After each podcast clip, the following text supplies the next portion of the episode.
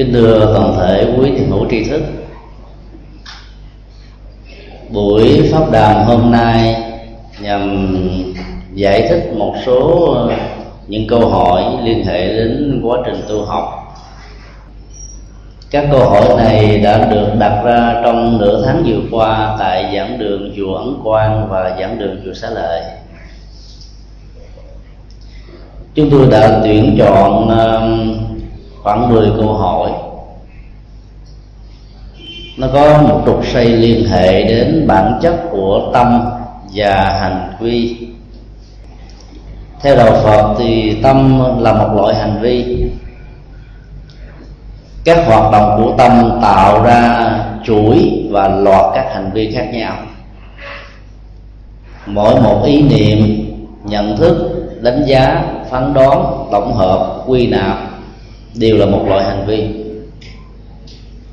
Bản chất của loại hành vi này mang tính cách đạo diễn, xác định khuynh hướng, lập nên cá tính, nhân cách của con người. Trong khi đó, các loại hành vi của lời nói và việc làm lại là những diễn viên, chịu sự hướng dẫn của đạo diễn tập mối liên hệ giữa diễn viên và đạo diễn là mối liên hệ song chiều. Mặc dầu ờ, các diễn viên có phần bị động về ờ, cái hướng diễn xuất, theo ờ, kịch bản đã được ấn định, hoặc là do sự hướng dẫn của các đạo diễn. Tương tự cũng như vậy, mặc dầu các hành vi được sự chi phối và hướng dẫn của tâm nhiều đôi lúc đó, có những loại hành vi đi ngược lại với ờ, sở thích của con người. Vì nó có một cái năng lực tiêu cực tích tụ như là một thói quen tạo thành quán tính. Và quán tính thói quen này nó, nó nấp ẩn sâu ở dưới ờ, cái chiều sâu của vô thức rồi đến lúc con người phấn đấu, tu tập, hành trì, chuyển hóa, ấy thế mà đôi lúc vẫn có thể bị vấp ngã hoặc là rơi vào những tình huống mà sau này phải hối hận. Thấy được mối liên hệ hai chiều giữa tâm và hành vi, các hành giả phật giáo định hướng cho mình con đường tâm linh, đạo đức để có được an vui và hạnh phúc trong cuộc đời. Nghiên cứu về bản chất của tâm và hành vi, người hành giả sẽ loại trừ được những thói quen suy nghĩ sai lầm. Chẳng hạn như cho rằng có một ông trời hay là một vị thần thánh nào đó chi phối vận mệnh của con người theo cách thức như là một lứa trời lầm rộng, thưa mà không lọt không ai thoát khỏi được cái sự đê vây của ờ, mạng lưới định mệnh và định nghiệp đó. Từ quan niệm sai lầm này, rất nhiều người đã đánh mất cơ hội phấn đấu để làm mới bản thân, chuyển hóa nhận thức và làm lại cuộc đời theo chiều hướng của hạnh phúc và an lạc thật sự nghiên cứu về bản chất và hành vi là một trong những ờ, nỗ lực rất cần thiết của tất cả các hành giả phật giáo dù tu tập theo truyền thống tâm linh nào. Thiền, tịnh độ, mật tông.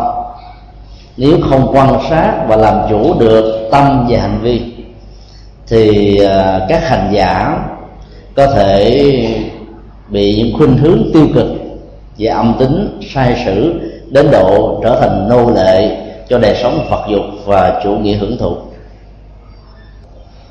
Sắp quyết một cách à, đơn giản về mối liên hệ song chiều của tâm và hành vi như vậy, để chúng ta thấy được rằng là mọi hành động của con người, từ phương diện tư duy, trừu tượng đến cụ thể, cho đến những hành động nhỏ nhất, hoặc là những hành động lớn nhất ở trong cuộc đời này đều có ờ, gốc rễ của tâm.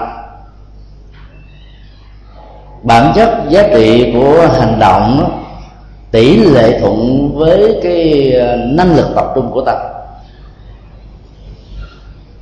Là một việc gì đó mà thiếu sự tập trung đó, thì hiệu suất lao động sẽ bị giảm đi.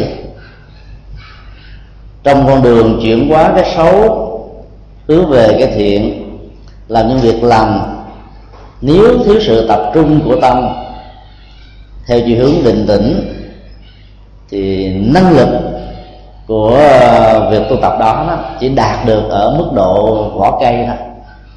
Lỗi và trọng tâm của nó sẽ bị đánh mất. Có nghĩa là người hành giả chỉ đạt được một phần rất nhỏ của kết quả hành trì. Cho nên dụng tâm đúng phương pháp thì một hành vi rất đơn giản nhưng cộng thêm trái tim khối óc tâm lòng và tất cả những niềm khao khát muốn thực hiện và thực hiện một cách có phương pháp thì hành động đó sẽ để lại một kết quả như ý muốn. Bây giờ chúng ta sẽ bắt đầu đi vào à, các câu hỏi đã được đặt ra trong nửa tháng vừa qua. Câu hỏi thứ nhất, tôi có nghe một vài bài pháp thoại của thầy tại chùa Hoàng Pháp tôi rất thán phục. Xin thầy vui lòng dành chút thời gian đọc câu chuyện này và cho biết ý kiến của thầy về câu chuyện. Làm thế nào để phóng sanh các loại phật một cách có ý nghĩa? Cảm ơn thầy đã dành thời gian cho câu hỏi. Sau khi à, nêu câu hỏi đó ra thì à, vị phật tử này đã lượt trích lại câu chuyện và muốn ý kiến riêng tư của chúng tôi về câu chuyện này câu chuyện mang tên là nhân đạo hay bất nhân. Người dân ở hàm đan, kinh đô nước triệu có tục rằng, cứ ngày mùng một đầu năm, họ mang chim ban cu đến bán cho triệu giảng tử. Triệu giảng tử vui mừng, thưởng tiền bạc cho họ rất nhiều. Có người chất vấn giảng tử rằng, ngài mua chim ban cu làm gì? Giảng tử trả lời, ngày đầu năm ta thích phóng sanh để thể hiện cái ân đức của ta. Người kia nói, mọi người biết ngày này là ngày phóng sanh, cho nên mới tranh nhau đi bắt chim. Như vậy, chim ban cưu chết vào ngày ấy rất nhiều. Nếu ngài thật sự muốn cho chim sống, tại sao không ra lệnh cho mọi người đừng bắt chúng nữa? Chứ như bắt rồi mới phóng sanh e rằng ăn đức này sẽ không bù đắp được nỗi tội ác đã được gieo ra triệu dẫn tử khen rằng, ông nói đúng lắm. Từ đó, triệu dẫn tử đã không mua chim vào ngày đầu năm nữa. Đây là một câu chuyện lịch sử có thật, đã diễn ra vào à, đầu thời kỳ chiến quốc, vì triệu dẫn tử là người của thời kỳ chiến quốc. Tức là khoảng giữa thế kỷ thứ năm trước công nguyên vào thời điểm này thì phật giáo chưa có mặt tại trung hoa, việt nam và những nước à, đông nam á nói chung. Theo đó chúng ta biết là cái ảnh hưởng của phong tục phóng sanh chim ban cưu vốn không ảnh hưởng từ à, gương hạnh từ bi mà đức phật dạy, ban tình thương đối với các loài động vật và thiên nhiên môi trường ảnh hưởng của phong tục này để có thể gắn liền với đạo giáo. Chúng ta vẫn còn nhớ là trong thời cổ đó khi vua nghiêu đi săn, ông thường à, nói với những người tùy tùng cũng như với tất cả mọi người có mặt con nào có cánh thì hãy bay cao, con nào có chân thì hãy mau chạy, chớ vào lưới của ta cho đi săn bắn mà vẫn còn có lòng nhân từ. Tức là nhân từ đối với một số loài và không nhân từ đối với một số loài còn lại. Cái từ đó mà thành ngữ đó, mở lưới thành thang đã bắt đầu có mặt. Khi ta muốn nói là làm một cái chuyện ăn xá cho tội nhân hay là phóng sanh cứu phật mang lại sự sống cho các loài gia súc và động vật đó, thì người ta gọi là mở lưới thành thang là lấy cái sự tích từ vua thành thang. Trước khi thì săn bắn thì ra lệnh như vậy. Có thể việc săn bắn đối với các vua chúa ngày xưa nó không liên hệ gì đến uh, vấn đề lấy thịt của uh, các con thú nạn nhân để ăn mà là một con thú tiêu khiển thôi rượt bắt bắn trúng là một thách đố. Thỏa mãn niềm vui trên việc là thử nghiệm mạng sống của loài gia súc và các loài động vật. Tự thân đó đã tạo ra một nghiệp sát. Niềm vui thích ở trong sát nghiệp này sẽ làm cho nghiệp sát đó trở nên nghiêm trọng hơn. Nên kẻ đi săn bắn đó, chủ yếu là vui vui. Vì đó nghiệp sát hại trong tình huống này nó phải trả lấy một cái hậu quả rất là to lớn. Chúng ta thấy phong tục mà triệu giảng tử phóng sanh chim ban cưu vào ngày mùng một tết đó, rõ ràng không phải là tục phóng sanh đúng theo tinh thần phật dạy. Nếu thật sự là phóng sanh tại sao không phóng sanh tất cả các loài vật mà chỉ có một loại chim duy nhất tên là chim băng cương vì người ta nghĩ rằng là việc phóng sanh loài chim đó sẽ mang lại sự thịnh vượng cho gia tộc. Tuổi thọ cho người làm tại vị được lâu dài, hạnh phúc, được vĩnh viễn. Lấy mạng sống và tha mạng sống của loài vật để tạo ra cái phước quả về tuổi thọ và hạnh phúc cho bản thân đó, chẳng qua chỉ là một sự mua bán đổi chác về nhân quả mà thôi. Động cơ của việc làm phóng sanh trong tình huống này đó là có dụng ý đổi chác cho nên cái quả phúc của đó, đó trở nên rất nhỏ. Trong nhân quả phật giáo thì tâm là chủ thể tâm là chủ đạo. Do đó mọi hành vi tạo tác của cơ thể và lời nói đó đều được tâm hướng dẫn. Và do đó cái năng lực dụng tâm, khuynh hướng dụng tâm nó sẽ quyết định được bản chất nhân quả lớn hay là nhỏ, tốt hay là xấu. Chứ nó không đơn thuần thể làm việc lành đều có kết quả tốt. Nếu cái tâm trong lúc làm việc làm đó mang một ừ, khuynh hướng để mua danh, hoặc là để mua bán sức khỏe của bản thân mình mục đích của việc phóng sanh thả phật là để giảm bớt cái tính giả man của con người đối với các loài thú. Nó có gốc rễ từ học thuyết từ bi của phật giáo nhằm làm cho đời sống của mọi loài động vật đó được tôn trọng như nhau vì các loài động vật có cái quyền sống bất khả xâm phạm.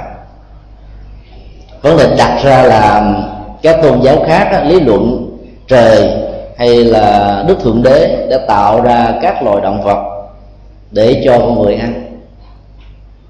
Tức là thương loài người mới tạo ra loài phật. Như vậy thượng đế đã không công bằng. Nếu chúng ta chấp nhận có một vị thượng đế để tạo ra muôn loài, muôn phật, đặt một cái quyền ưu thế cho con người được ăn, tươi nuốt sống các loài động vật, trong khi đó con người là cái quyền bất khả xâm phạm. Thì cái tình thương dành cho các thụ tạo tức là con ruột của mình đã không còn đồng đều như vậy nó không thuộc về lòng từ bi.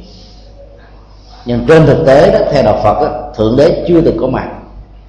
Quan niệm sai lầm về nguyên nhân đầu tiên sinh ra thế giới đã làm cho ý niệm về thượng đế hiện hữu như là một cán cân của công lý và vận mệnh của con người và các loài gia súc nói chung từ đó người ta nghĩ rằng việc ăn thịt các loài động vật đó, trở thành một cái gì đó rất bình thường. Nhưng họ không biết rằng các hành động đó nếu cộng thêm cái tâm vui thích sẽ tạo ra một nghiệp sát rất lớn. Chẳng hạn như khi đi săn um, mũi tên bắn vào con vật con vật dễ dụa chưa chết người ta săn đó có thể dùng súng ak bắn thêm một tràng vài mươi viên nữa. Vì một cái tâm ham thích khi thấy nó dễ dụa chết đau chết đến. Thì như vậy là hành động sát sanh đó, chỉ có một đơn vị sự sống. Nhưng mà cái nghiệp sát sanh về phương diện tâm đó, nó tạo ra đến mấy chục lần. Nếu như ờ, một giải đạn AK đó gồm 50 viên thì hành động sát sanh của tâm nó diễn ra 50 lần. Và cái nghiệp sát trong tình huống đó trở nên rất nặng những người phụ nữ làm công việc nội trợ nấu nướng nhà bếp á, cũng nên lưu tâm cái này.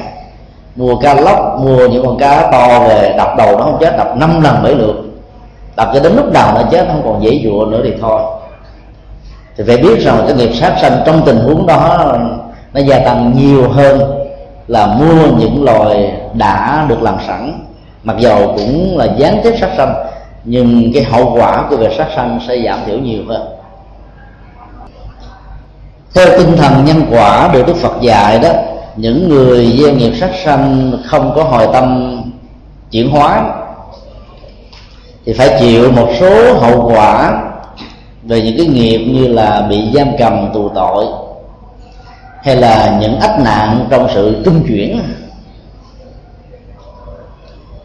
Ví dụ như là có nhiều người đi vượt biên, ra khỏi hải phận rồi mà vẫn chưa được an thân phải tạm trú ờ, trong khoảng thời gian vài năm ở trên một cái đảo tị nạn nào đó dưới hình thức như là những người tù lỏng. Bị quản thúc, giám sát về một phương diện. Sau mấy năm đó mới được định cư về ờ, một nước thứ ba. Thì cái nghiệp đó người ta gọi là nghiệp trung chuyển trong tình huống bị áp nạn. Thì tất cả những tình huống này nó đều liên hệ đến những nghiệp giam cầm các loại gia súc và các loại động vật khác nhau. Đức Phật dạy à, những người xuất gia và người Phật tử nói chung là không nên nuôi gia súc.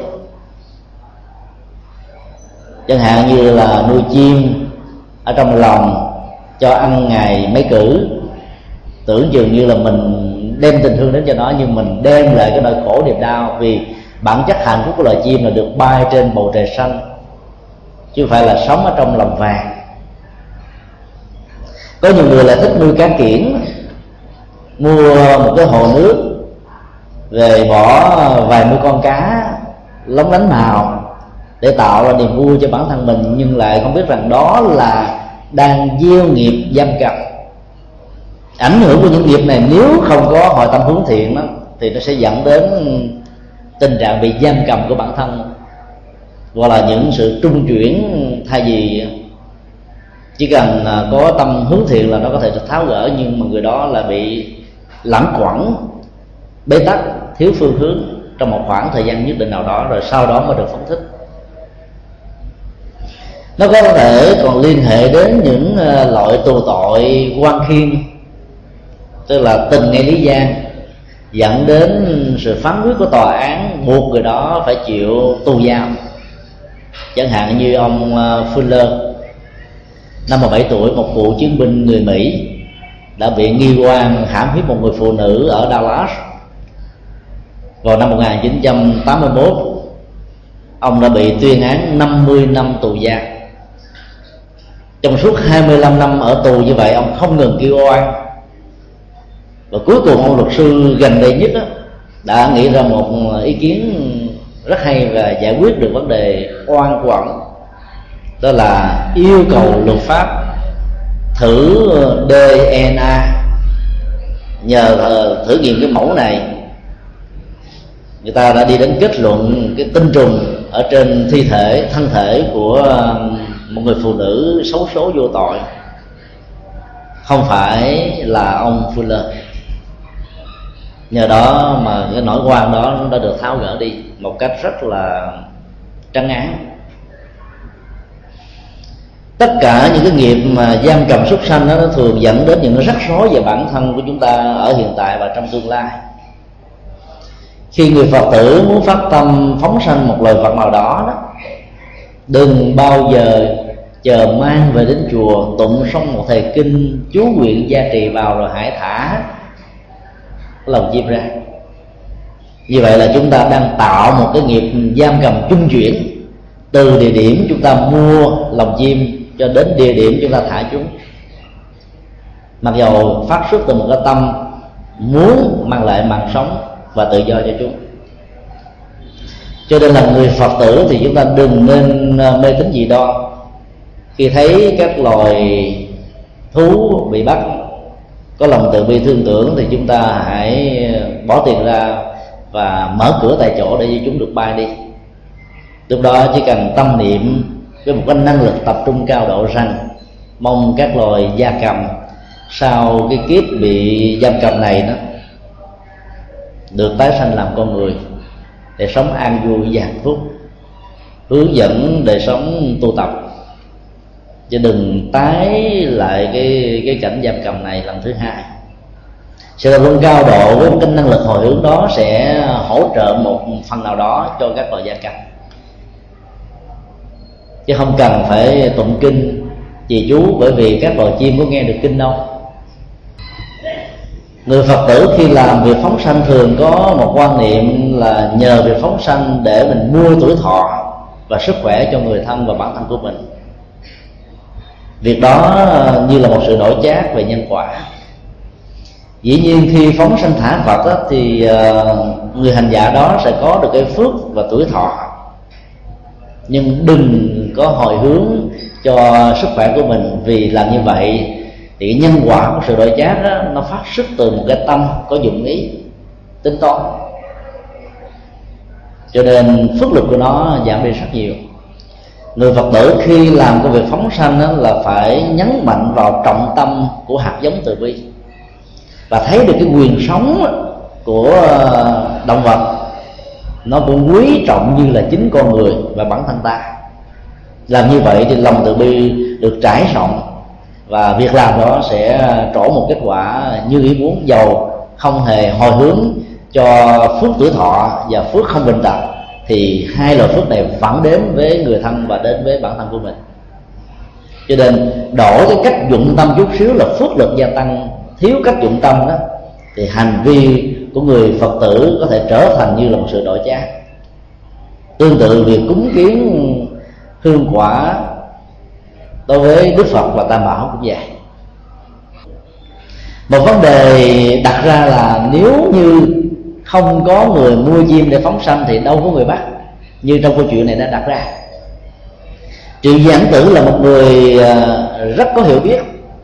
Khi nghe người bán chim lý luận như vậy ông ta đã bỏ cái thói quen mua chim vào ngày mùng một tết để cho những người làm nghề săn bắn chim không văn bẫy, thả lưới để cho các loài chim đó bị dướng vào trong cảnh chim lồng cá chậu.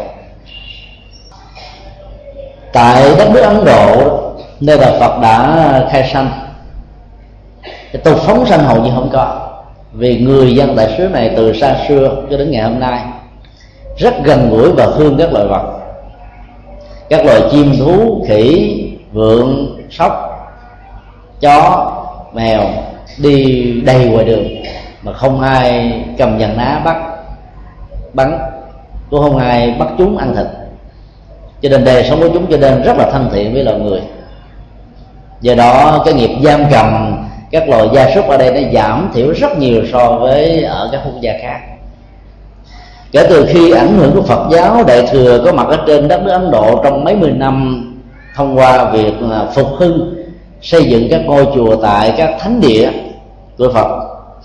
Thì truyền thống phóng sanh đã được người Trung Hoa, Đài Loan mang qua Ấn Độ làm cho một số người Ấn Độ bắt đầu bắt chim để có người thả trong tình huống đó đó thì ờ, cũng là một hành động phước và tội được sanh ra trong cùng một lúc người mua chim phóng sanh thì có được phước.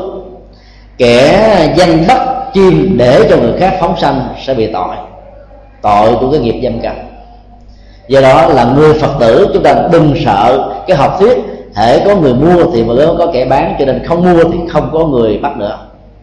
Ở đây chúng ta thấy lòng từ bi không giới hạn bởi những phương tiện, bởi những định chế cho nên khi thấy tình thương đang được thổn thức, cần phải chăm sóc đó, thì chúng ta cứ làm.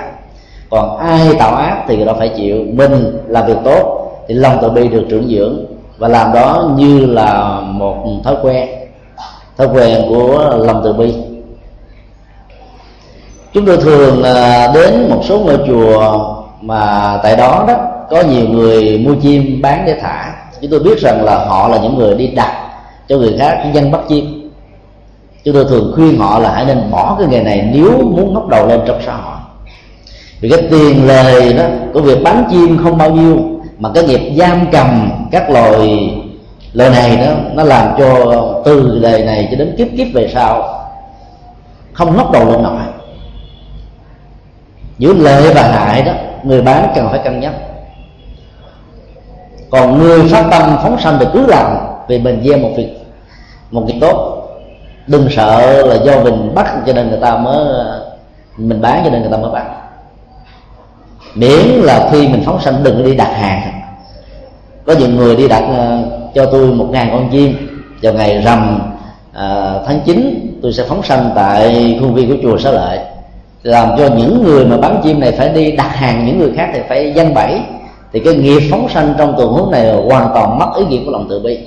Do đó việc phóng sanh đó là những sự tình cờ. Khi mình thấy một loài gia súc hay là một loài chim thú nào đó bị giam cầm, cảm thấy lòng tự bị bị thương tổn và cần phải làm để phóng thích chúng, thì chúng ta làm liền ngay tại chỗ.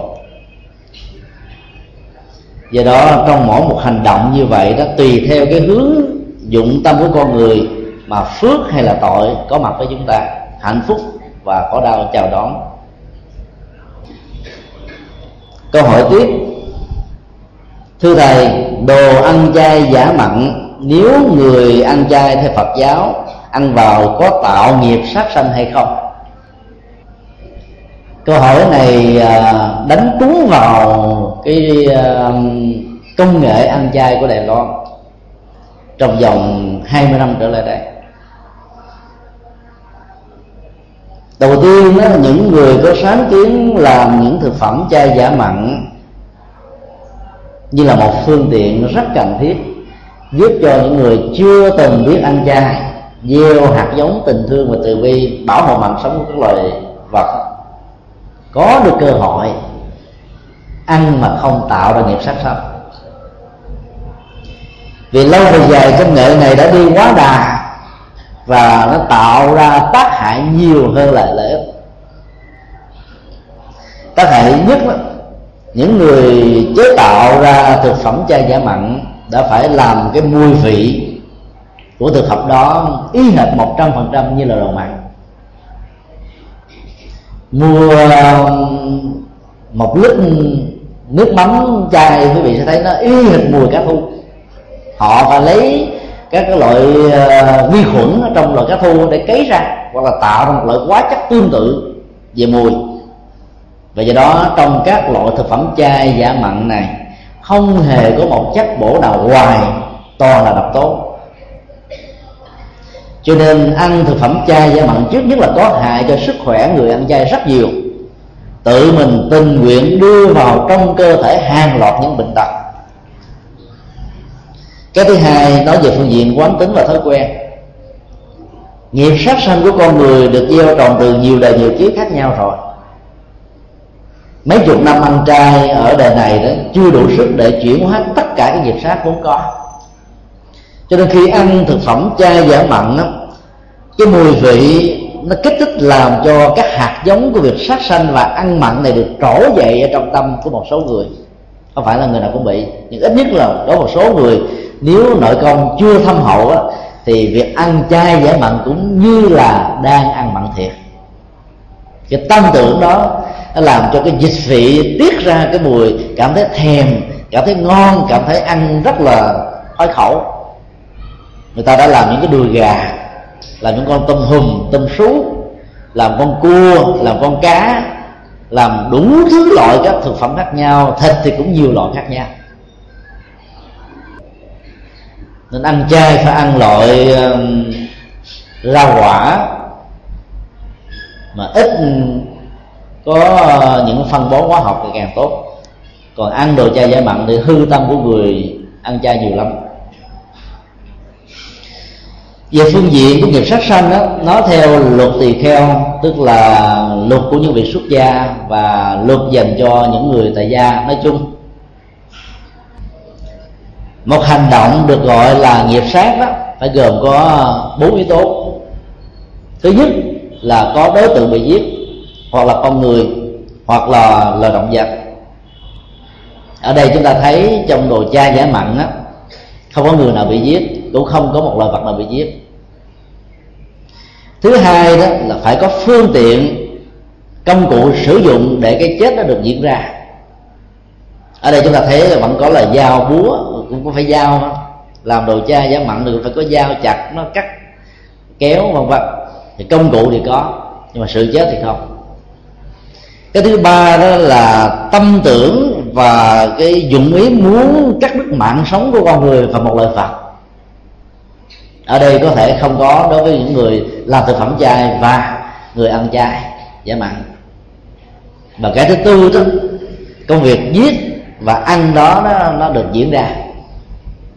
Thì chúng ta thấy đây nó chỉ đủ được một vài yếu tố chứ nó không đủ bốn yếu tố.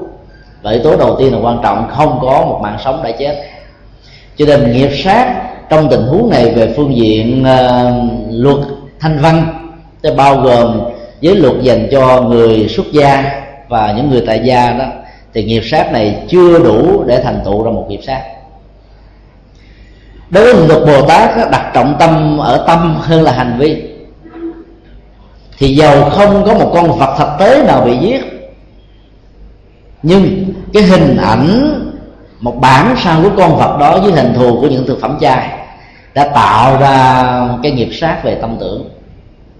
Khi chúng ta cầm cái đùi gà chúng ta nhai vào trong miệng, cái xương thực chất chỉ là một cộng xả, thịt, da và đùi chỉ là mì canh và đậu hũ thôi.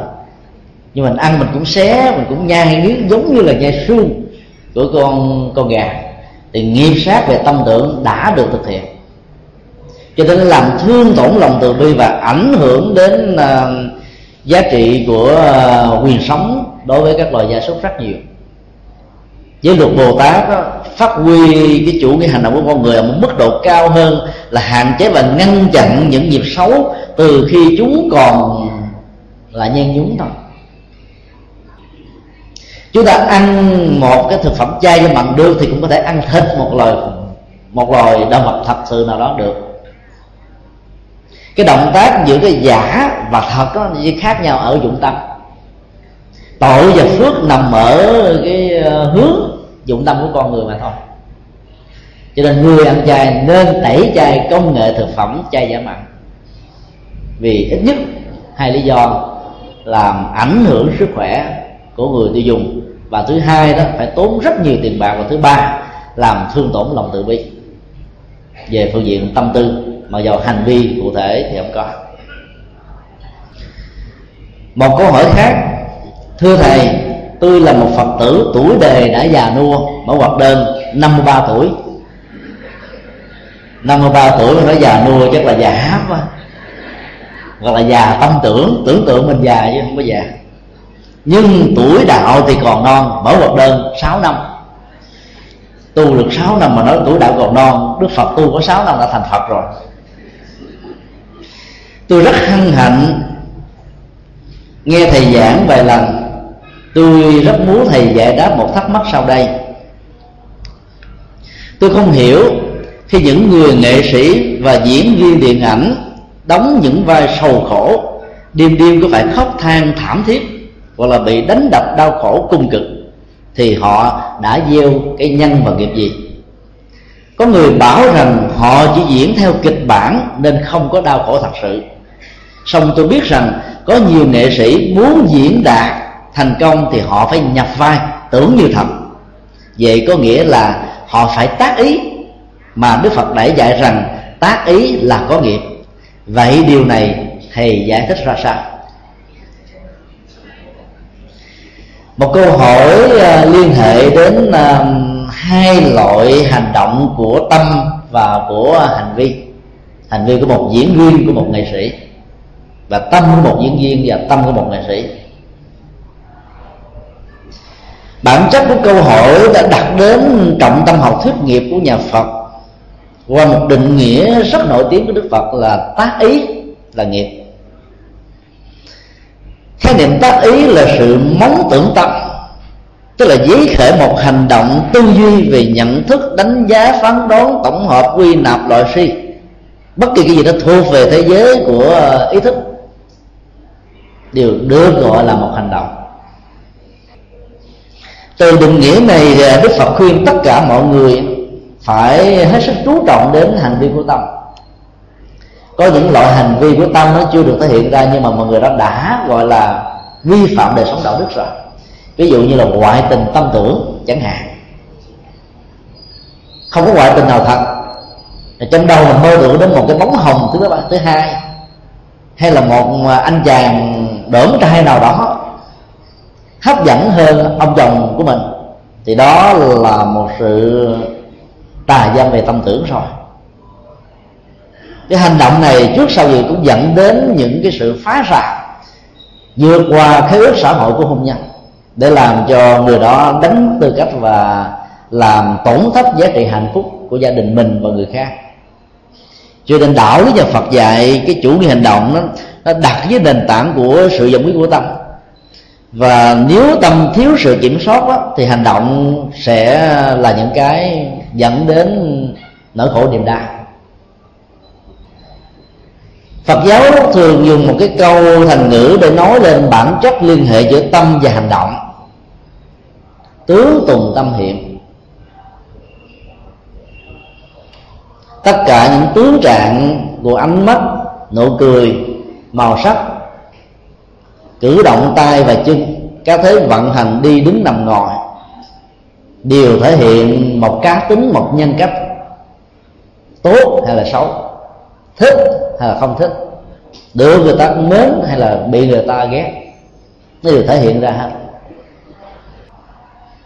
Tâm lý học đã phát họa ra nhân cách của con người ứng với một số uh, tướng trạng nhất định nào đó và sự thể tiến trạng đó qua sự đi đứng nằm ngồi, tiếng cười, ánh mắt, vân vân.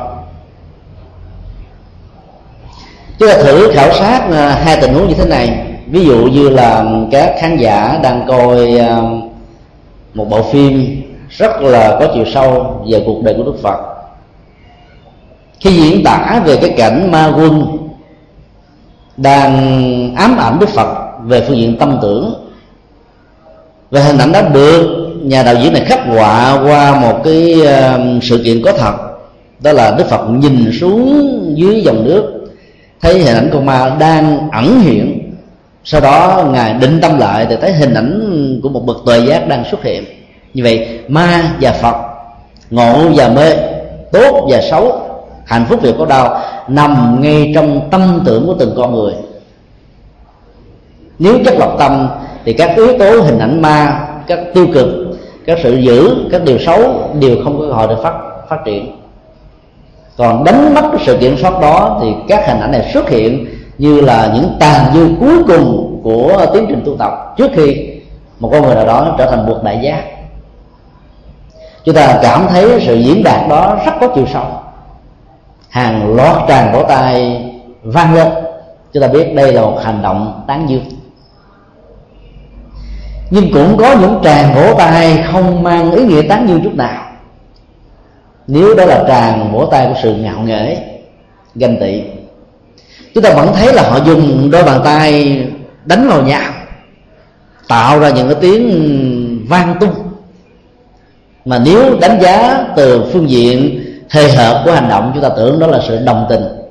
Nhưng trên thực tế đó, nếu tâm tưởng của người kia có một chút ganh tị hay là một thách đố nào đó thì rõ ràng đây không phải là sự tán dương. Cho nên học thuyết hành động của nhà Phật dạy, chúng ta có một cái nhìn sâu hơn về bản chất của hành vi của con người. Dưới sự dụng ý, dụng tâm của người đó khi hành vi này được thể hiện. Chủ nghĩa hành động của Phật giáo, nếu tạm gọi như vậy thì đó là chủ nghĩa hành động của tâm.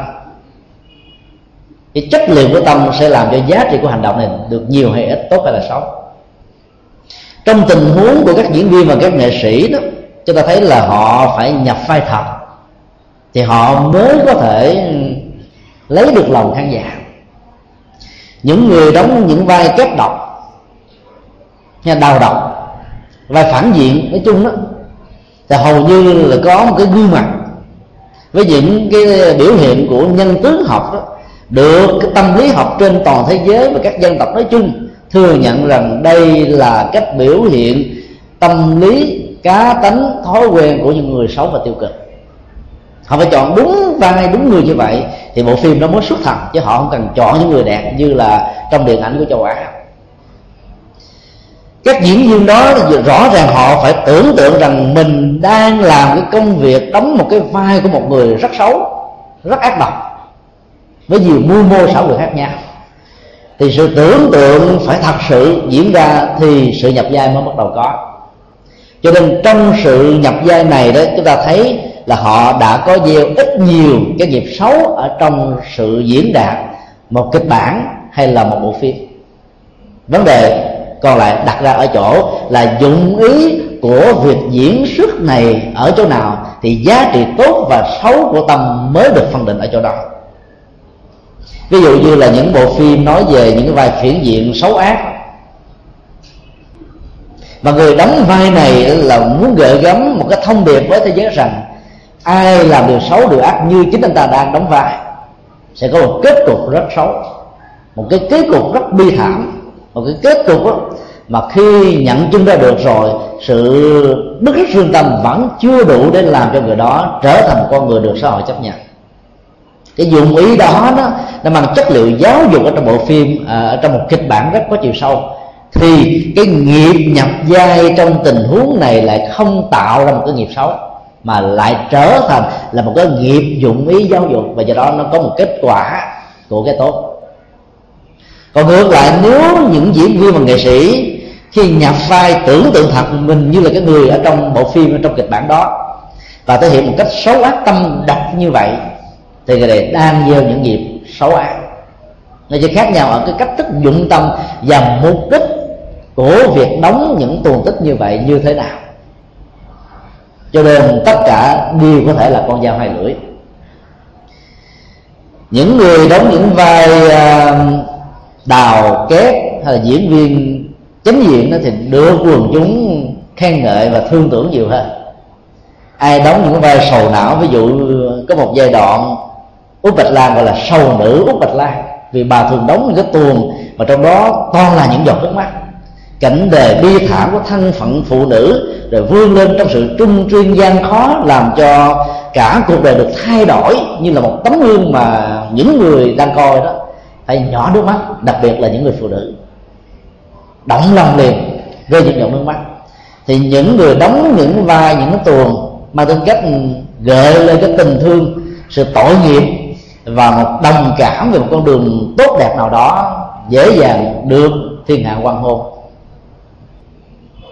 chẳng hạn như là những tuần cải lương lọ nước thần, tiếng trống mê linh, hạng võ biệt ngu cơ, từ hại chết đứng vân vân, thì hầu như là những nhân vật đóng những cái vai này đều được người ta ta thương, ta thích. Ở trong kiếm hiệp của ờ, kim dung thì ai đóng những cái vai như là quách tỉnh, dương quá trương vô kỵ, vân vân thì để đi tới đâu là mấy cô mê tới đó. Người ta suy tình các diễn viên điện ảnh. Là bởi vì cái tính cách nhân vật ở trong các bộ phim này đó đã được các diễn viên đó thể hiện một cách như thật tức họ nhập vai thật cho nên sự diễn xuất đó không làm cho người thưởng thức đó, nghĩ rằng đây chỉ là một vở tuồng mang tính cách giáo dục như thế nào đó thì cái người đồng cảm với một cái tuồng tích, với tính cách nhân vật đã tạo ra một cộng nghiệp với người diễn xuất. Tùy theo cái dụng ý của sự đồng cảm này, mà cộng nghiệp đó là tốt hay là xấu được xác định. Cho nên là những người làm những ờ, nghề nghiệp về nghệ sĩ, điện ảnh, kịch bản nói chung đó, thì phải phát xuất từ một động cơ là giáo dục quần chúng, thì nghiệp xấu mới không gieo còn bằng không đó, cái tiền lương có thể làm cho các diễn viên này nổi tiếng và trở thành những người giàu nhất, nhưng cái nghiệp mà họ gieo cũng có thể làm cho họ lặng đặng. Vì là họ nhập phai thật để tạo ra một ờ, vở tuồng hay là một bộ phim có diễn cảm. Cho nên cuộc đời của những diễn viên và các nghệ sĩ thường rất là đa sầu đa cảm.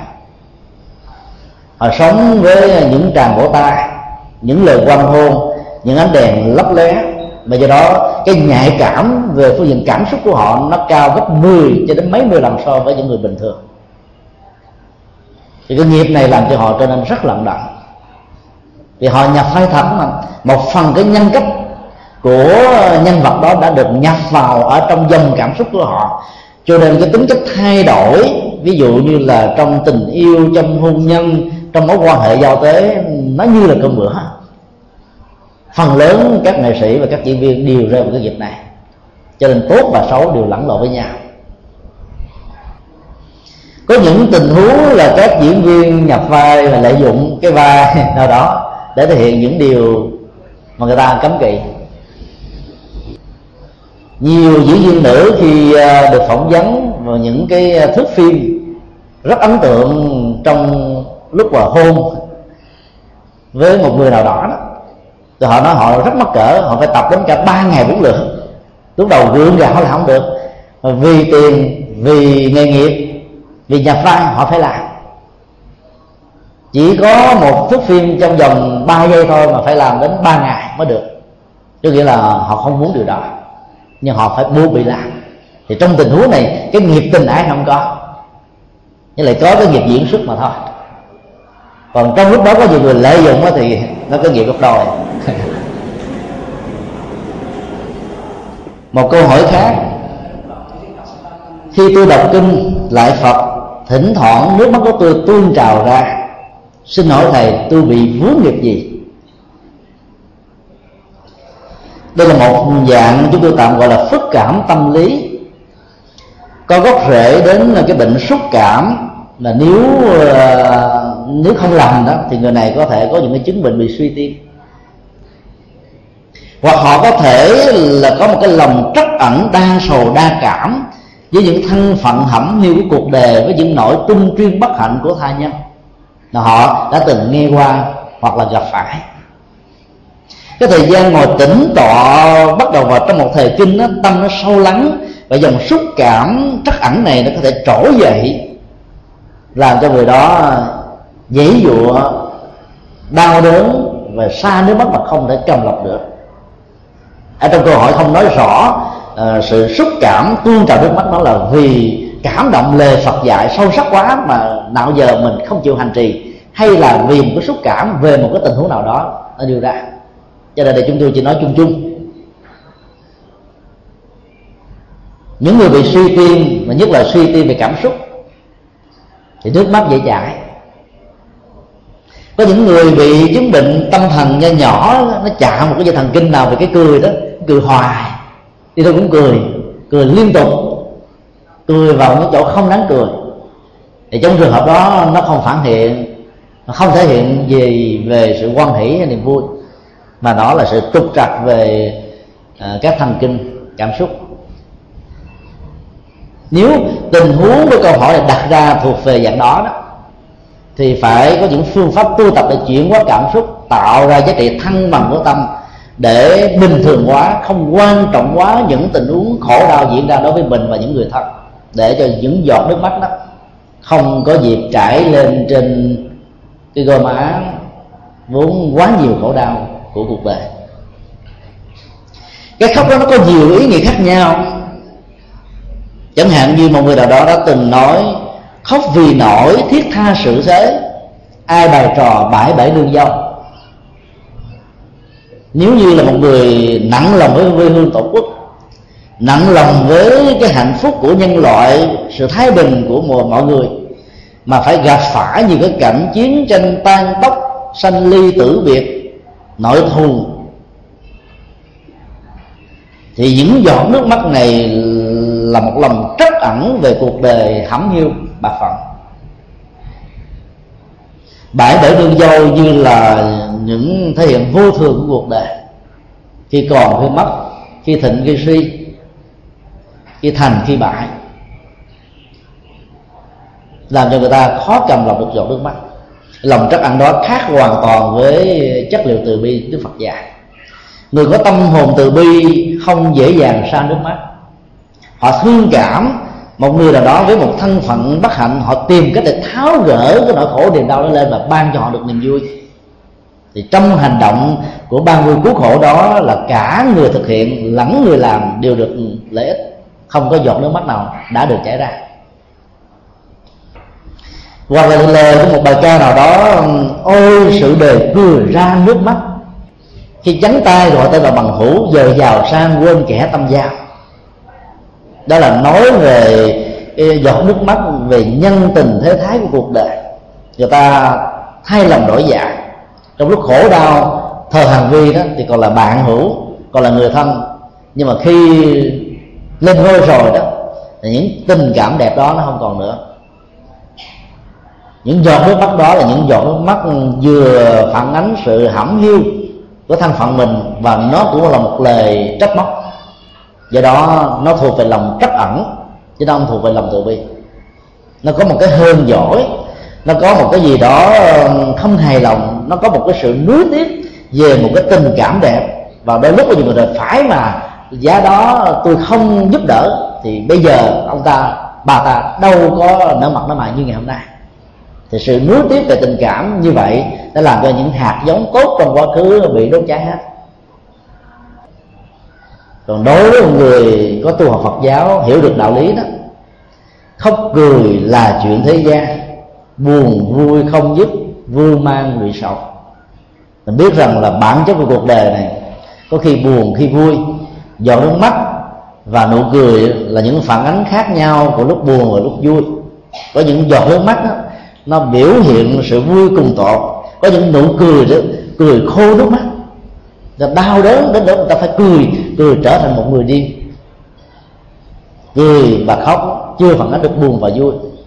Để tùy tình huống cụ thể, theo sự dùng ý của tâm thì chúng ta mới thấy được rằng là tâm trạng của người thể hiện cái cười, cái vui đó ở chỗ nào.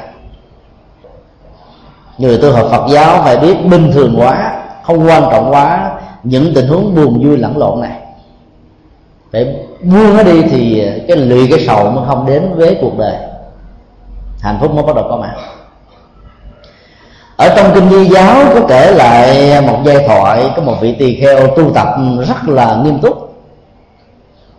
Vì ban đêm á, ông thường tụng kinh di giáo của đức phật quá khứ. Cái giọng tụng kinh của ông nghe nó sầu não vô cùng. Nghe mà muốn rơi nước mắt. Người nào mà đang bị thất tình nghe chắc là muốn đi tu luôn. Đức phật mới gọi lên và hỏi rằng là trước khi đi tu, ông làm nghề gì? Ông trả lời rằng là ông làm nghề khải đàn. Đức phật hỏi là khi mà lên dây đàn nó dùng quá đó, âm thanh đàn như thế nào? Ông nói là kêu không hay. Âm thanh đàn căng quá đó, thì đàn như thế nào nó cũng dở.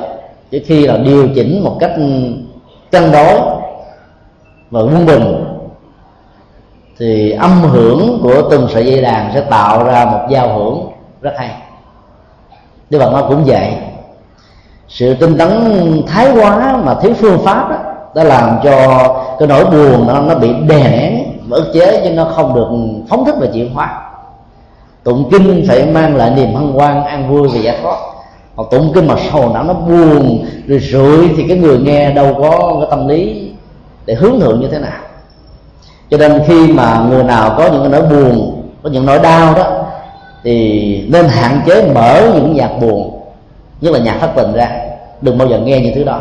Thì tâm trạng mới có thể được chuyển hóa vào một cái tình huống tích cực hơn. Phát xuất từ ý niệm này à, trong vòng hai năm qua, chúng tôi nỗ lực thực hiện các đĩa cd à, nhạc hóa các nghi thức tụng niệm. Cho đến hiện nay thì đã thực hiện xong hai đĩa kinh a di đà và kinh phổ môn bản dịch thuần việt thành nhạc rất là du dương trầm bổng phản ánh được cái thái độ hân hoan trong việc nghe pháp và hành pháp của người con phật. Nếu chúng ta nghe những uh, nhạc kinh này đó chúng ta sẽ thấy là cái tan tóc và không khí của cuồng đau đó, trong sự sanh ly tử biệt sẽ giảm đi rất nhiều. Thông điệp và pháp môn hành trì ở trong bản kinh vẫn được tôn trọng và giữ lại một cách tuyệt đối chúng tôi đã thử nghiệm gửi các băng đó đến các ờ, lễ tang. Có dịp nhờ chùa giác ngộ đến tụng kinh, thì họ có phản hồi tôi đó khá tốt. Tại vì nhà phật không cương liệu quá nỗi khổ niềm đau, mà dạy con người đối diện chúng như một thực tại để vượt qua, không chạy trốn, để có bản lĩnh chịu đựng do đó cái tâm trạng buồn thảm trong lúc tụng kinh là chúng ta biết rằng là chưa đi đúng cái phương pháp hành trì mà đức phật đã dạy. Do đó phải thay thế nó. Ở trong uh, kinh trung bộ cũng có kể một câu chuyện có một vị tỳ kheo khi nghe đức phật thuyết pháp ông ngồi ở một cái khoảng rất là xa không muốn ai để ý để tới đến mình. Nhiều người mới xuất gia quan sát ông thấy ông sao thầm lặng quá mỗi lần đức phật giảng gì đó thì ông cứ mỉm cười cười mỉm chi cười hoài. Ta nói chắc ông này cũng bị mai. Nhiều vị xuất gia trẻ mới đó thưa như là thế tôn vì tỳ kheo lớn tuổi đó có bị bệnh tâm thần hay không mà chúng con thấy ông ta cười suốt cái buổi giảng của ngài mà con thấy ngài giảng đâu có gì hấp dẫn để cười đâu. Có chiều sâu để tu tập chứ đâu có cái, những cái nụ cười. Đức Phật nói vì các vị chưa có được cái năng lực tha tâm thông chưa thấy được cái dòng chảy cảm xúc và những cái vận hành của tâm của vị tỳ kheo lớn tuổi kia. Ông ta xuất thân là một quan triều chính rất có thẩm quyền. Mấy mươi năm phục vụ cho triều đình, sống một đời rất là liêm trinh. Ấy thế mà bị những lời xiềm tấu thì sự gian trung thử thách đã làm cho ông ta suýt chết mấy lần. Mai gặp được Phật pháp, ông trở thành một người xuất gia trong tâm tưởng ông khi mà ngay ngồi nghe thuyết pháp á, ông nghĩ rằng là tôi bây giờ chỉ có ba chiếc y một bình bát. Không có tài sản không có quyền lực không có mọi thứ phương tiện như là cái thời làm quan. Ấy thế mà cái hạnh phúc nó tràn đầy chưa từng bao giờ có. Cho thầy làm quan đó chưa bao giờ có một ngày nào ngủ yên. Lo chuyện nước lo chuyện dân. Còn bây giờ đó cái tâm nó an lạc thảnh thơi vô cùng mà làm lệ lạc cho rất nhiều người phật tử khác nhau qua những bài chia sẻ pháp thoại theo tinh thần Phật dạy. Cho nên, ông xúc động cái điều đó, cho nên cảm thấy lúc nào cũng hăng hoan và trên miệng nở một nụ cười rất tự nhiên, chứ không phải là một nụ cười gượng gạo hay là một nụ cười của vị chạm với thần kinh cười. Do đó thì quý phật tử tụng kinh thọ trì đó, thỉnh thoảng mình có một cái niềm vui lân lân khi ngộ ra một điều gì đó đó, thì biết rằng đó là điều tốt người ta tụng kinh bỗng dưng nước mắt vàng dụa, khóc biết rằng là không đúng. Dầu có buồn nhân tình thế thái, thì cho buồn cuộc đời, buồn người nào, buồn người thân, buồn người thương đi nữa, thì cũng không nên khóc trong cái tụng kinh. Vì cái dòng cảm xúc đó làm chinh phục, làm cho mình mất đi sự tập trung, hiểu được lý sâu của đạo. Người tu học Phật pháp rồi không có bi quan yếm thế nữa, mà rất lạc quan, yêu đời sống một thái độ rất tích cực, vươn lên để tìm an vui và hạnh phúc. Hướng về thái dương để xóa tan bóng đêm. Hướng về phía trước để đẩy lùi bóng tối. Đó là động cơ và là trọng tâm của phương pháp tinh tấn được Đức Phật dạy. Một câu hỏi khác. Thưa thầy, con thường hay giúp đỡ gia đình. Con có giúp anh của con mấy chục ngàn đô để đi úc? Và em gái của con thêm mấy chục ngàn đô nữa. Nhưng đang lúc con thất bại thì anh em đều không nghĩ tới con. Vì con cho mượn nợ vô điều kiện, cho dù con có nhiều tiền mà thành ra như là người không có đồng xu nào cả. Không ai trả lại cho con. Thưa thầy, như vậy có phải kiếp trước con đã tạo nghiệp giật tiền của người khác hay không? Câu hỏi này à, đánh vào ngay cái trọng tâm quan niệm nghiệp tiền kiếp hay là nghiệp quan trái của kiếp trước ảnh hưởng đến đời này mà rất nhiều người phật tử chúng ta vấp phải. Thói quen lý giải các vấn đề diễn ra trong hiện tại có gốc rễ của quá khứ, thường làm cho con người trở nên bi quan và yếm thế. Bản thân của câu hỏi này đã gợi lên một cái ý tưởng rằng mình đã giật tiền, người anh, người em của mình ở đời kiếp trước cho nên bây giờ họ dứt lại một cách họ quên họ trả mượn không trả là chuyện bình thường.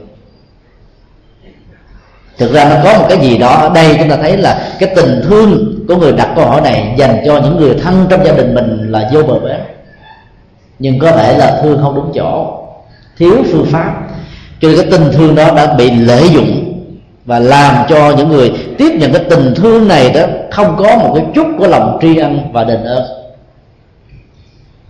nhà Phật dạy, khi làm một việc ăn nghĩa gì thì đừng bao giờ mong người ta đáp đền nhưng khi nhận một điều gì tốt của người khác giúp đỡ mình thì tìm cách để trả ơn. Đối tượng trả ơn không nhất thiết là chính người đó, mà có thể là những người khác. Mình làm với một ý nghĩa tương tự hoặc cao thượng hơn để mình đền đáp cái ân nghĩa ngày xưa. Người có một người nào đó đã từng giúp cho mình vượt qua được những cảnh đề bất hạnh phương pháp của tình thương ở trong câu hỏi này đó, nằm ở chỗ là cái cảm tính. Thấy người thân là mình thương mình muốn giúp. Mà giúp dễ dãi quá làm cho người được giúp đó không trân trọng cái nguồn tài sản được giúp này. Cho nên khi mình gặp khó khăn thì người ta làm lơ thôi. Như vậy không khéo sự giúp đỡ của con người thiếu phương pháp sẽ tạo ra một cộng nghiệp làm cho cái người tiếp nhận tình thương thiết phương pháp này trở thành một người vô nghĩa, tức là người vô ơn bạc nghĩa. Vì đó, cái công nghiệp đó, chính người cho mượn cũng phải chịu lấy một phần trách nhiệm. Tình thương của nhà phật dạy một cách rất là khác với tình thương của thế gian. Hình ảnh tượng đức phật thiên thủ thiên nhãn trong các ngôi chùa bắc tông đó là một minh họa điển hình.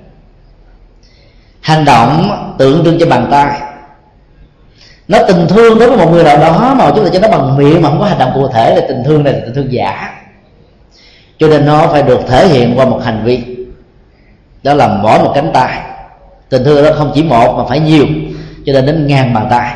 Hay nói cái khác là phải có cái tập thể của tình thương, liên đới của tình thương, cộng nghiệp của tình thương.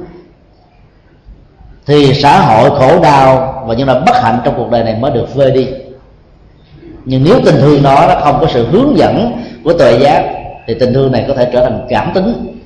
Và do đó nó dẫn đến tình huống như câu hỏi vừa đặt ra ở đây. Đó là người nhận được tình thương không thấy được giá trị của nó mà ngược lại có những bạc đại với người đã mang, đã tạo ra ơn nghĩa cho chính mình. Rồi cuối cùng để làm cho người làm cái công việc từ thiện này trở nên rất là ngán ngẩm và cố tình an ủi, lý giải bằng cách là có lẽ là nghiệp tiền kiếp của mình, giật nợ người ta, bây giờ bị giật lại là hết ở đây chúng ta phải xác định lại bản chất của hành vi trong lúc chúng ta làm và cách thức chúng ta giúp nó có đúng phương pháp hay không. Chủ nghĩa hành động ở hiện tại này chính là giải pháp thích đáng cho mọi vấn nạn và những bế tắc ở trong cuộc đời. Nhân quả của Phật giáo xác quyết rằng là 70% những điều diễn ra trong cuộc đời nó liên hệ đến hành động hiện tại. Tối đa là 30% có dây mơ sợi máu với quá khứ thôi. À, lý giải toàn bộ những gì chúng ta gặp phải đề hiện tại đều có gốc rễ quá khứ thì người đó sẽ không bao giờ làm mới cuộc đời không bao giờ thay đổi được vận mệnh. Chủ nghĩa định mệnh định nghiệp thần ý luận đều bị đức phật phủ định ở trong các kinh điển khác nhau. Ngài nói ngài ra đời mục đích duy nhất là để xóa bỏ những học thuyết định mệnh và định nghiệp thôi để làm cho con người có thể cách tăng và tạo ra hạnh phúc cho bản thân mình thông qua uh, quan niệm về nhân quả. Đức phật dạy về nhân quả để dạy chúng ta tìm cái gốc rễ của khổ đau. Cái bế tắc ở trong chuyện cho mượn và không trả nợ này là liên hệ đến cá tánh của người được mượn, hay là liên hệ đến cái thái độ quá dễ dãi của người cho mượn. Cho nên phải phân tích một cách rõ ràng, rành mạch thì chúng ta mới thấy được rằng là giá trị chính yếu của nó là nằm ở chỗ nào. Cái gốc của nó nằm ở chỗ nào. Nó hoàn toàn không có gốc rễ gì đến việc trong quá khứ cả và đôi lúc nhiều khi người cho mượn nợ này không hề nhắc nhở, người thân của mình phải trả nợ. Hay vì người ta phải đi mượn nợ, mỗi tháng phải trả thêm tiền lãi, thì họ phải trả phải trả thôi. Mà không là nợ tới đòi.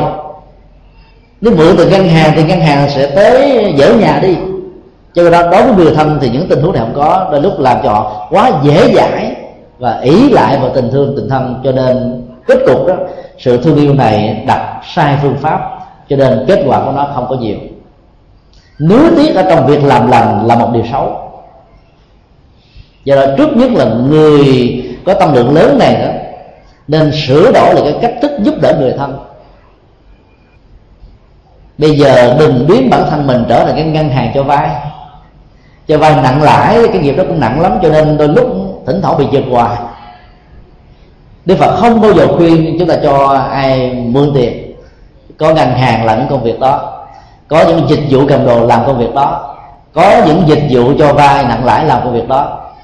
Giúp được bằng tài vật của cải chia sẻ và nhất là phương pháp luận để tạo ra đồng tiền của cải đó là cái mà người phật tử nên làm hơn là chỉ giúp đơn thuần từ góc độ cảm tính thì không mang lại kết quả gì cả.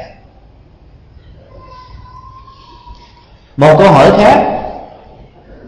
Nếu có luân hồi nghiệp báo thì một người quá nghèo không có điều kiện làm phước từ thiện ở đời này, sẽ phải nghèo hết kiếp này sang kiếp khác hay sao? Đây là một sự hiểu lầm về bản chất của luân hồi và nghiệp báo trên tinh thần phật dạy. Chúng ta thử khảo sát cái câu nói à, quả đất tròn có ngày cũng gặp nhau. Điều đó không không có nghĩa là người ta đang mô tả cái trái đất này nó tròn do như là một trái băng. Và người đi trên Ờ, một cái điểm nào đó của trái banh quả đất này đó sẽ phải đến một cái chu kỳ nhất định nào đó gặp lại người thân của mình. Ý là muốn nói là cái nhân duyên cho cuộc đời làm cho người ta phải gặp tới, gặp lui, gặp xuôi, gặp ngược. Có khi là người thân, có khi là kẻ thù, có khi là người dưng vân vân. Đừng tuyệt đối quá ngôn ngữ trong cách thức sử dụng người biểu đạt cho ta dẫn đến những sự hiểu lầm. Hình ảnh của ờ, cái bánh xe luân hồi đó là một sự chuyển say theo triết học nghiệp báo của nhà Phật bánh xe chức năng của nó là đẩy một cái khối Phật được chở chuyên ở trên nó đó đến cái đích điểm mà nó còn muốn đến khi nhà Phật dùng cái hình ảnh của bánh xe, ngài muốn nói rằng là cái hành vi tạo tác của con người đó có khi làm cho con người thăng hoa tiến hóa, có khi làm cho con người trở nên sa sút đọa lạc đòi trụy, thấp kém.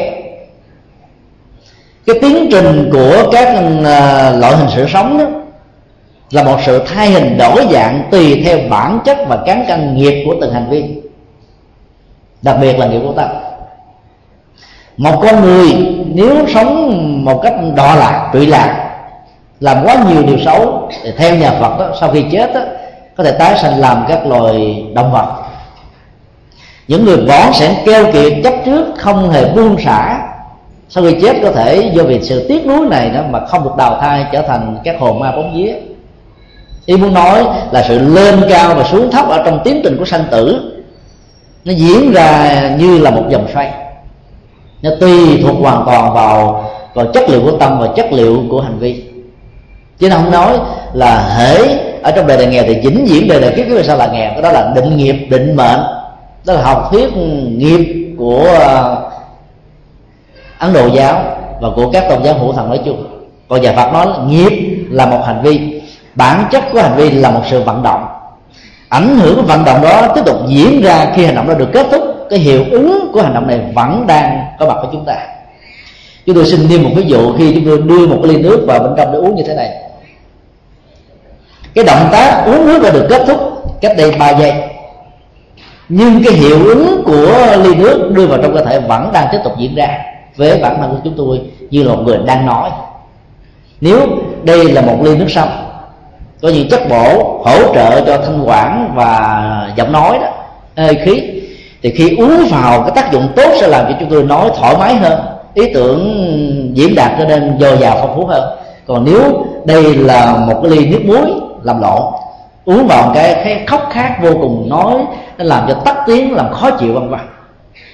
Cái hiệu ứng và cái tác dụng của động tác uống này đó, nó vẫn tiếp tục diễn ra. Không chỉ trong suốt thời gian chúng tôi chia sẻ pháp hội, có khi còn trở về lại ngôi chùa của mình rồi, nó vẫn còn ảnh hưởng ở một mức độ nhất định nào đó, tùy theo thể chất và sức khỏe của từng người.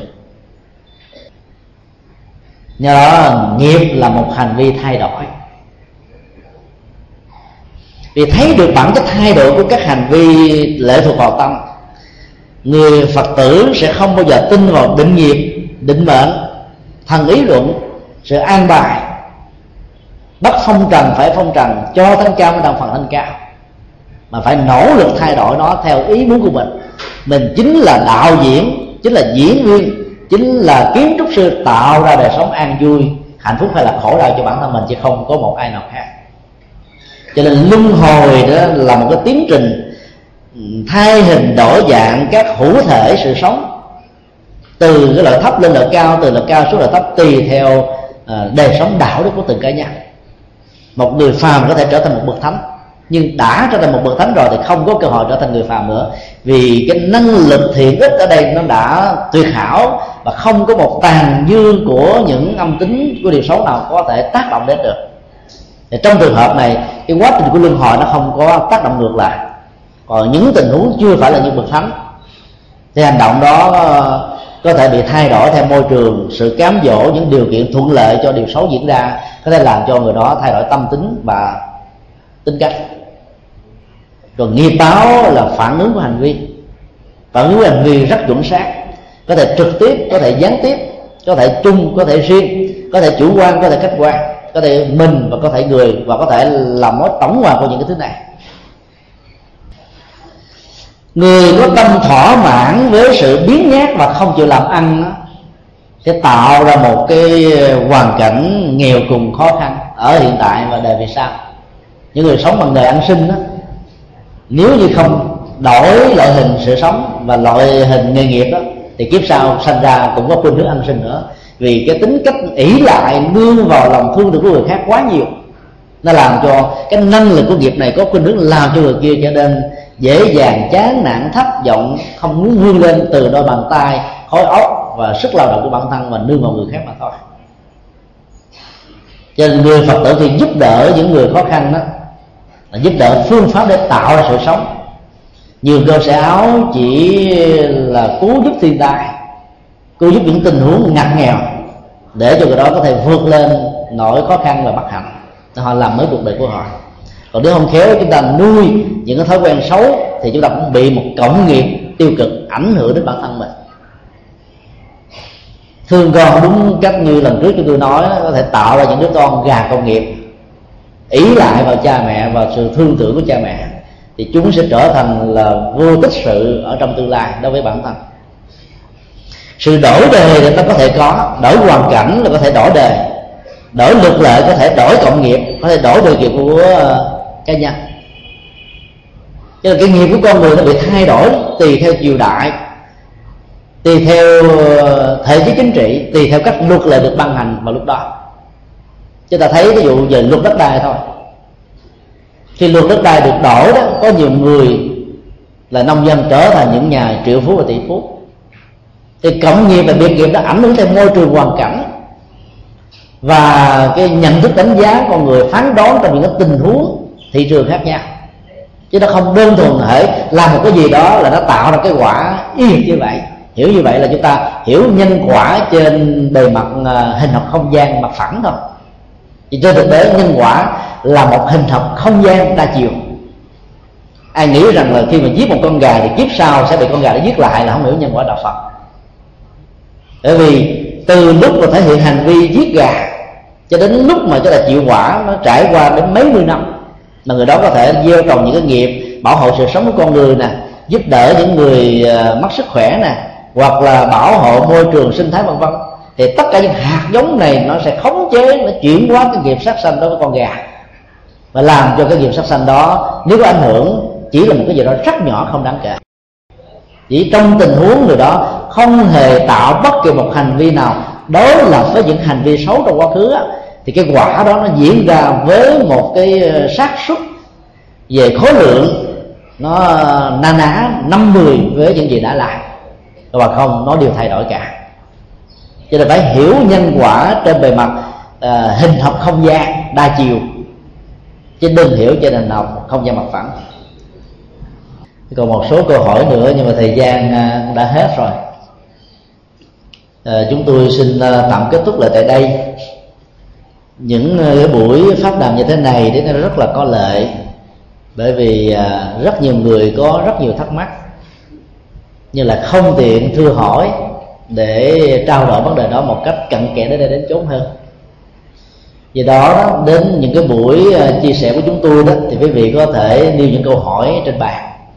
Quý vị có thể đứng phát biểu tại chỗ cũng được hoặc là nêu câu hỏi trên bàn thì chúng tôi sẽ dựa theo đó để giải đáp. Khi trình bày một vấn đề gì đó thì thường vị pháp sư chỉ nói một cách chung chung, bao quát thôi. Còn bản chất của câu hỏi nó mới có cơ hội để đi xoáy vào một khía cạnh để tạo ra một chiều sâu về một nhận thức nào đó về Phật pháp. Cho nên nó sẽ giúp chúng ta khai phóng được những bế tắc về hoài nghi, về do dự, về chưa rõ. Do đó quý vị cứ mạnh dạn đặt những câu hỏi, hoặc là khi quý vị đi đâu nghe giảng đó có những gì thắc mắc là phải ghi chép liền, bởi vì để lâu nó quên. Rồi à, để lên bàn thì các vị pháp sư sẽ hỗ trợ giúp cho chúng ta tháo gỡ những bế tắc này. Thì cái sự hiểu biết và hành trì là Phật dạy đó, nó sẽ sâu sắc hơn. Chính chúc tất cả được an vui và hạnh phúc.